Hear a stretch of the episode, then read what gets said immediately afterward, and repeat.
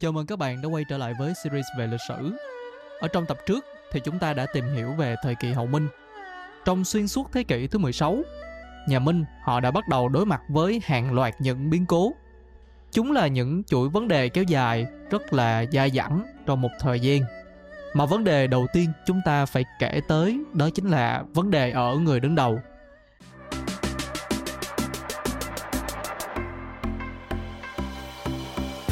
Những vị hoàng đế yếu kém là khởi đầu cho nhiều vấn đề về sau. Bởi vì ở trong thời kỳ phong kiến, quyền lực của hoàng đế quá to lớn, cho nên đế chế mà có vấn đề gì thì hoàng đế là một yếu tố rất là quan trọng. Do lãnh đạo kém nên nhà Minh đã phải đối mặt với nạn tham nhũng. Cụ thể hơn là đa số đất đai đã rơi vào tay của những quan lại hay là những người giàu có quý tộc. Nông dân thì phải làm lụng vất vả mà không có ăn hay có tiền dư dả để có thể hưởng thụ cuộc sống, hay là tích góp bởi vì làm quá trời làm mà không có ăn? Cho nên là như một lẽ tất yếu, hậu quả nó sẽ xảy ra. Cụ thể là họ không chịu được nữa bởi vì cuộc sống quá khó khăn, cho nên là đã gây ra bạo loạn. Khởi nghĩa nông dân diễn ra ở khắp nơi, bên cạnh đó là những bộ lạc ở phương bắc liên tục tấn công, gây ra bất ổn trên toàn đế chế của nhà minh vào thời điểm đó về mặt kinh tế thì nhà Minh lại gặp vấn đề về lạm phát do lượng bạc từ nước ngoài đổ vào trong nước quá nhiều. Cho nên, sau đó cùng một món đồ, khi mà họ muốn mua lại phải tốn nhiều bạc hơn để mua món đồ đó.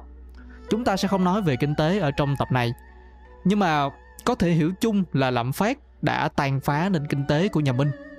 Ở tập trước thì chúng ta đã biết về lượng bạc đó đến từ đâu. Nó là từ mạng lưới giao thương hàng hóa của người Trung Quốc và người phương Tây – khi đó thì người Tây Ban Nha họ đã dùng thuyền buồm để làm tàu buôn. Về sau thì người Anh và người Ba Lan đã đem tàu của họ đến. Những cái đoàn tàu này đã làm hại đến con đường làm ăn của người Tây Ban Nha. Sau đó nó đã khiến cho lượng bạc nhập vào Trung Quốc giảm đi đáng kể. Lúc trước thì quá nhiều, bây giờ thì quá thiếu. Nền kinh tế của Trung Quốc lúc bấy giờ lại bị trao đảo theo chiều hướng ngược lại. Giá trị của bạc tăng lên đáng kể so với kim loại đồng vào thế kỷ thứ 17 thì thời tiết ở Trung Quốc trở nên khắc nghiệt, cụ thể là nó lạnh hơn. Người ta gọi đây là một cái kỷ băng hà nhỏ. Ở trong giai đoạn này thì năng suất cây trồng bị giảm mạnh, lương thực thì trở nên khan hiếm. Triều đình thì bị đẩy vào thế khó bởi vì họ phải giải quyết nạn đói trên toàn đế chế. Thêm một nghịch lý nữa đó là đất nước đã rơi vào khó khăn rồi nhưng mà triều đình vẫn đánh thuế rất là cao. Có lẽ lý do nằm ở tham nhũng bởi vì các quan lại ở thời kỳ đó họ đã bòn rút tiền bạc của ba tánh. Kết quả là ở nông thôn lại trở nên bất ổn. Còn ở kinh thành thì nổi lên những cuộc bạo loạn. Có một bài hát đã lan truyền ở trong dân gian. Để gửi đến ông trời hay là ngọc hoàng thượng đế, ở đây thì mình chỉ tạm dịch và nó có nội dung như sau. Ông trời ơi, ngài đã già rồi, tai đã không còn nghe được, mắt thì không còn nhìn thấy, ngài không thấy bá tánh, không nghe tiếng kêu của họ. Nên những kẻ hùng cường, ác bá thì hưởng vinh hoa phú quý. Còn những người nhịn đói, chui rèn kinh sách thì bị chết đói. Lão trời xuống mà xem, sao lão vẫn còn ở trên cao? Sao lão vẫn còn ở đó? Hãy xuống mà xem. Câu hãy xuống mà xem trong tiếng anh là come down to earth ngoài cách hiểu theo nghĩa đen thì chúng ta cũng có thể hiểu theo nghĩa bóng là hãy trở về với thực tế đi những người ở trên cao thì đừng có bay cao quá đừng nói những cái thứ vô ích trong khi dân chúng thì đang chết đói đây này dù là ở trong bài hát người dân gửi cho lão trời nhưng mà chúng ta cũng có thể hiểu là họ đã gửi những cái lời oán than cho hoàng đế của đế chế nhà Minh lúc đó. Đó cũng chính là tổng quát về những diễn biến, những sự kiện xảy ra vào cuối thời kỳ nhà Minh. Còn bây giờ thì chúng ta sẽ đi đến phần bạo loạn ở bên ngoài đế chế. Ở trong nội bộ của đế chế, nhà Minh đã gặp phải rất nhiều khó khăn trong giai đoạn thế kỷ thứ 17.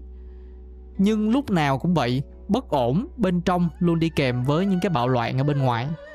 Nội ứng, ngoại hợp thì mới gây ra sự sụp đổ của một đế chế. Những xáo trộn ở bên ngoài biên giới phương Bắc đã nổi lên. Triều đình vẫn làm theo những cái cách trước đó. Ban đầu, họ nỗ lực bình định các bộ tộc ở biên giới phương Bắc bằng con đường hôn nhân. Thường thì họ sẽ gả công chúa cho tầng lớp cai trị để đổi lại những cái đặc quyền về chính trị cũng như là về kinh tế thậm chí là về quân đội. Một trong những đồng minh của nhà minh lúc bấy giờ đó là người mãn châu hay còn được biết tới với cái tên là người nữ chân. Khi mà chúng ta nói tới nguồn gốc của người mãn châu hay là người nữ chân thì vào đầu thế kỷ thứ 13 có một nhóm người đã đến phương Bắc, phía Bắc của Trung Quốc và lập nên một vương quốc. Người Mãn Châu là hậu duệ của nhóm người này. Và người Mãn Châu không phải là người Hán. Lưu ý rằng người Trung Quốc ngày nay họ xem mình là hậu duệ của người Hán. Ở trong tập làm về Khang Hy, mình có nói tới Khang Hy không phải là người Trung Quốc.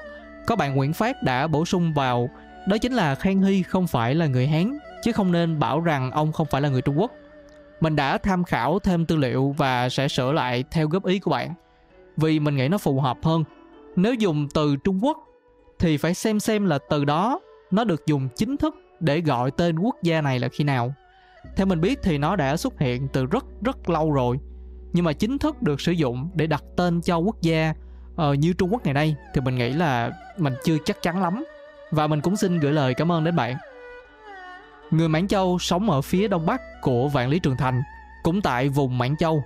Đây là vùng núi miền đông bắc của Trung Quốc, bao gồm các tỉnh như là Hắc Long Giang, Cát Lâm và Liêu Ninh ngày nay. Người Mãn Châu chủ yếu là làm nông nghiệp kết hợp với săn bắn. Ban đầu thì người Mãn Châu họ có vẻ như là hài lòng với cuộc sống của họ vì họ đã liên minh với một đế chế hùng mạnh lãnh thổ của họ thì được củng cố thậm chí họ cũng không quá cố gắng mở rộng lãnh thổ vùng cai trị của mình ở khu vực phía bắc của Vạn Lý Trường Thành. Nhưng từ những thập kỷ đầu tiên của thế kỷ thứ 17, những vấn đề thâm căn cố đế của đế chế nhà Minh đã bắt đầu lộ rõ. Đại dịch đã xảy ra như là một biến cố để khiến cho quả cầu tuyết bắt đầu lan. Bá tánh ở khắp nơi thì bị bệnh dịch đánh gục.